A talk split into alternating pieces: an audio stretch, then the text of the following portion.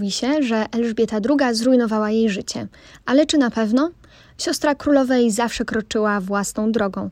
Brylowała na salonach, organizowała spektakularne imprezy, zachwycała stylem i poczuciem humoru. Szybko przypięto jej łatkę czarnej owcy w rodzinie, a ona nosiła ją z dumą, bo co innego jej pozostało.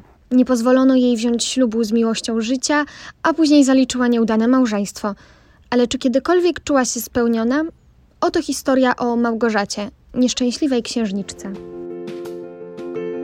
Cześć, nazywam się Gabriela Czernecka, a wy słuchacie podcastu Royal Story, czyli Królewska Historia. Jest 2 czerwca 1953 roku. Mija zaledwie parę minut od koronacji Elżbiety II. Królowa dumna wychodzi z opactwa westminsterskiego, a wiwatują jej tłumy.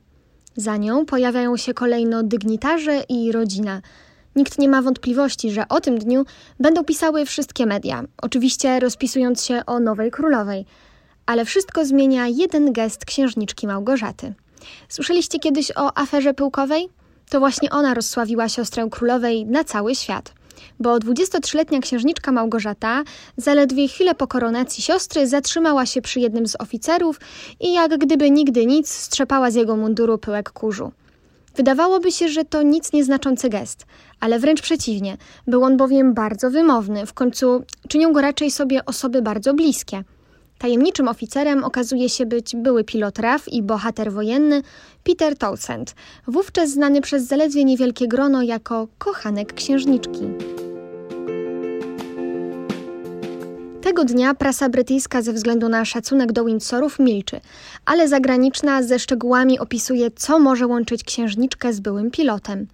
Dziś sugeruje się, że była to tak naprawdę demonstracja uczuć księżniczki, mająca dać trochę do zrozumienia Elżbiecie, że choć ona ma koronę, to Małgorzata ma coś cenniejszego miłość swojego życia. Ale najpierw pojawia się pytanie: rozwodnik i księżniczka to nie może mieć miejsca w rodzinie Windsorów. Królowa staje oko w oko z dworskim establishmentem. Jako siostra chce, by Małgorzata była szczęśliwa, ale jako królowa no nie może zaakceptować ślubu siostry z rozwodnikiem. W końcu jest głową kościoła. Elżbieta II, trochę nie do końca świadoma swojej decyzji, która była tylko przedłużeniem nieuniknionego, decyduje się znaleźć rozwiązanie z tej sytuacji. Dopiero po czasie okaże się, że nie miało ono w ogóle sensu. Monarchini za namową sekretarza, którego Małgorzata znienawidzi do końca życia, każe czekać siostrze z małżeństwem do 25 urodzin, a w tym czasie Petera Towsenta zsyła się na placówkę dyplomatyczną do Brukseli. Wszyscy trochę liczą na to, że para rozstanie się, a ich uczucie po prostu się wypali. Tak się jednak nie dzieje, a wręcz przeciwnie. Oboje nieustannie piszą do siebie romantyczne listy i cierpliwie czekają na swój wielki dzień. Dwa lata później Małgorzata już nie potrzebuje formalnej zgody siostry, ale na przeszkodzie staje jej tajna rada i parlament brytyjski, które nie dają jej zgody na małżeństwo. To znaczy dają, ale pod jednym warunkiem. Jedyna droga do małżeństwa to wyjście z rodziny królewskiej. Sprawa staje więc trochę na ostrzu noża, bo Małgorzata i Peter albo pójdą w ślady króla Edwarda VIII i Wallis Simpson i porzucą tytuły, albo po prostu się rozstaną. Cała Wielka Brytania zastanawia się, jaką decyzję podejmie księżniczka Małgorzata. Wychowana w luksusach, nauczona, że wszystko się jej należy, nagle miałaby porzucić wszystko dla starszego o 16 lat rozwodnika spoza swojej sfery – czy byłaby w stanie żyć na marginesie rodziny jak jej wuj, któremu nie pozwolono nawet wracać do kraju? Małgorzata nie była gotowa na takie poświęcenie. Uległa więc presji rodziny i oficjalnie ogłosiła rozstanie z Peterem Towsentem. Jak mówiła w oświadczeniu, zdaje sobie sprawę, że rezygnując z prawa zachowania tytułu, mogłabym zawrzeć małżeństwo cywilne – Pamiętając jednak o nauce Kościoła, o nierozerwalności chrześcijańskiego związku małżeńskiego oraz świadoma obowiązku wobec wspólnoty narodów, postanowiłam ulec tym zasadniczym argumentom.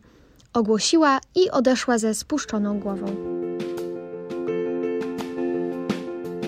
Nieszczęśliwa księżniczka szybko ucieka w znany i bezpieczny jej świat pełen imprez, romansów, alkoholu i papierosów. Tak próbuje zagłuszyć złamane serce. By ukryć prawdziwe uczucia, podbija londyńskie salony. W zaciszu domu wpada jednak w depresję. Codziennie odpala papierosa za papierosem. Czas mija i dwa lata po rozstaniu dowiaduje się, że jej były kochanek żeni się. I to z kobietą, która jest jej wierną kopią. Nie może być gorsza. W tym czasie poznała wybitnego fotografa Antoniego Armstronga Jonesa. Nie był rozwodnikiem, ale był dobrze wykształcony, bardzo zamożny i piekielnie przystojny. Brakowało mu tylko tytułu. Potrzebne nam to jak wrzut na dupie. Tak miał podsumować związek Małgorzaty z fotografem książę Filip. Wymownie, jak zawsze. Ale królowa zdała sobie sprawę z tego, że jeśli odrzuci kolejnego kandydata do ręki siostry, może wywołać skandal. Daje więc Małgorzacie błogosławieństwo, a Antoniemu tytuł lordowski. Para bierze ślub. Królowa jest spokojna, a Małgorzata wydaje się szczęśliwa. I wydaje się to dobre słowo. Znów bryluje na salonach, ale tym razem wraz z mężem, zachwyca stylizacjami, poczuciem humoru i wreszcie czuje, że nie musi stać w cieniu siostry. Staje się ulubienicą mediów. On idealnym mężem i ojcem dla ich dwójki dzieci, syna Davida i córki Sary. Ale tylko do czasu. Wkrótce stało się jasne, że wybitny fotograf nie jest urodzony do tego, by być numerem drugim. Chciał żyć według własnych reguł i nie zamierzał cały czas być w cieniu żony. Lord już kilka lat po ślubie zasłynął z tego, że umiłował sobie całonocne imprezy, nie stronił od zawierania przelotnych znajomości i to nie tylko z kobietami. Małgorzata miała w końcu dość niewiernego męża i sama zaczęła uciekać w romanse. Ich małżeństwo szybko stało się tylko tym na papierze. Wzajemnie robili sobie na złość, a niektóre źródła podają, że pojawiła się między nimi nawet agresja. Biografowie piszą, że Lord Snowdon miał żonie podrzucać karteczki do książki czy do szuflady przy łóżku, na których wypisywał powody, za które ją nienawidził. Oboje romansowali na potęgę, ale to jej gwiazda wciąż świeciła najjaśniej. Uwielbiała być w centrum uwagi, co sprawiało, że choć przez chwilę czuła się kochaną. Legendą owiane są już jej wyjazdy na wyspę Mystic na Karaibach, gdzie ponoć romansowała z młodszym o 17 lat kochankiem, a nawet z Mickiem Jaggerem. Po rozwodzie z Lordem Snowdonem, który był pierwszym rozwodem w rodzinie Windsorów od czasów Henryka VIII, widać było, że doskwierała jej samotność. Tylko uwielbienie tłumów, choć na chwilę uciszało jej wewnętrzny smutek. Osamotniona coraz częściej sięgała po papierosy i alkohol – co mi zostało po romansach? Butelka ginu i paczka fajek, mawiała. Księżniczka Małgorzata nigdy ponownie nie wyszła za mąż. Ostatnie dni życia upłynęły jej na próbach naprawiania błędów młodości. W tym okresie wróciła do dworskiego rytuału. Mówiło się, że dopiero wtedy doceniła to, jakie przyszło jej wieść życie. Pełne przywilejów, ale i pełne wyrzeczeń. Na te jednak nie do końca miała wpływ. I gdy sama latami nie dostosowywała się do obowiązujących reguł, to mocno strofowała Diane Spencer i Sarah Ferguson, które wkroczyły do rodziny poprzez małżeństwa, by pilnowały się i przestrzegały obowiązujących zasad. W końcu dla Windsorów były one święte. Księżniczka Małgorzata zmarła 9 lutego 2002 roku po kolejnym poważnym udarze mózgu. Jak pisał wówczas New York Times, na jej pogrzebie nawet zwykle powściągliwa królowa widziana była jak przeciera oczy chustką. Nic dziwnego, w końcu księżniczka Małgorzata w pamięci wielu wciąż pozostanie tą, która jako pierwsza podjęła próbę życia w rodzinie Windsorów na własnych zasadach.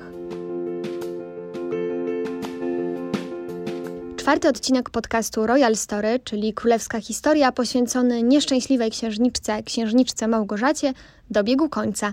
W kolejnym odcinku zapraszam Cię do wysłuchania historii ostatniego dnia, czyli ostatnich chwil życia księżnej Diany. A po więcej informacji ze świata brytyjskiej rodziny królewskiej zapraszam na swojego Instagrama.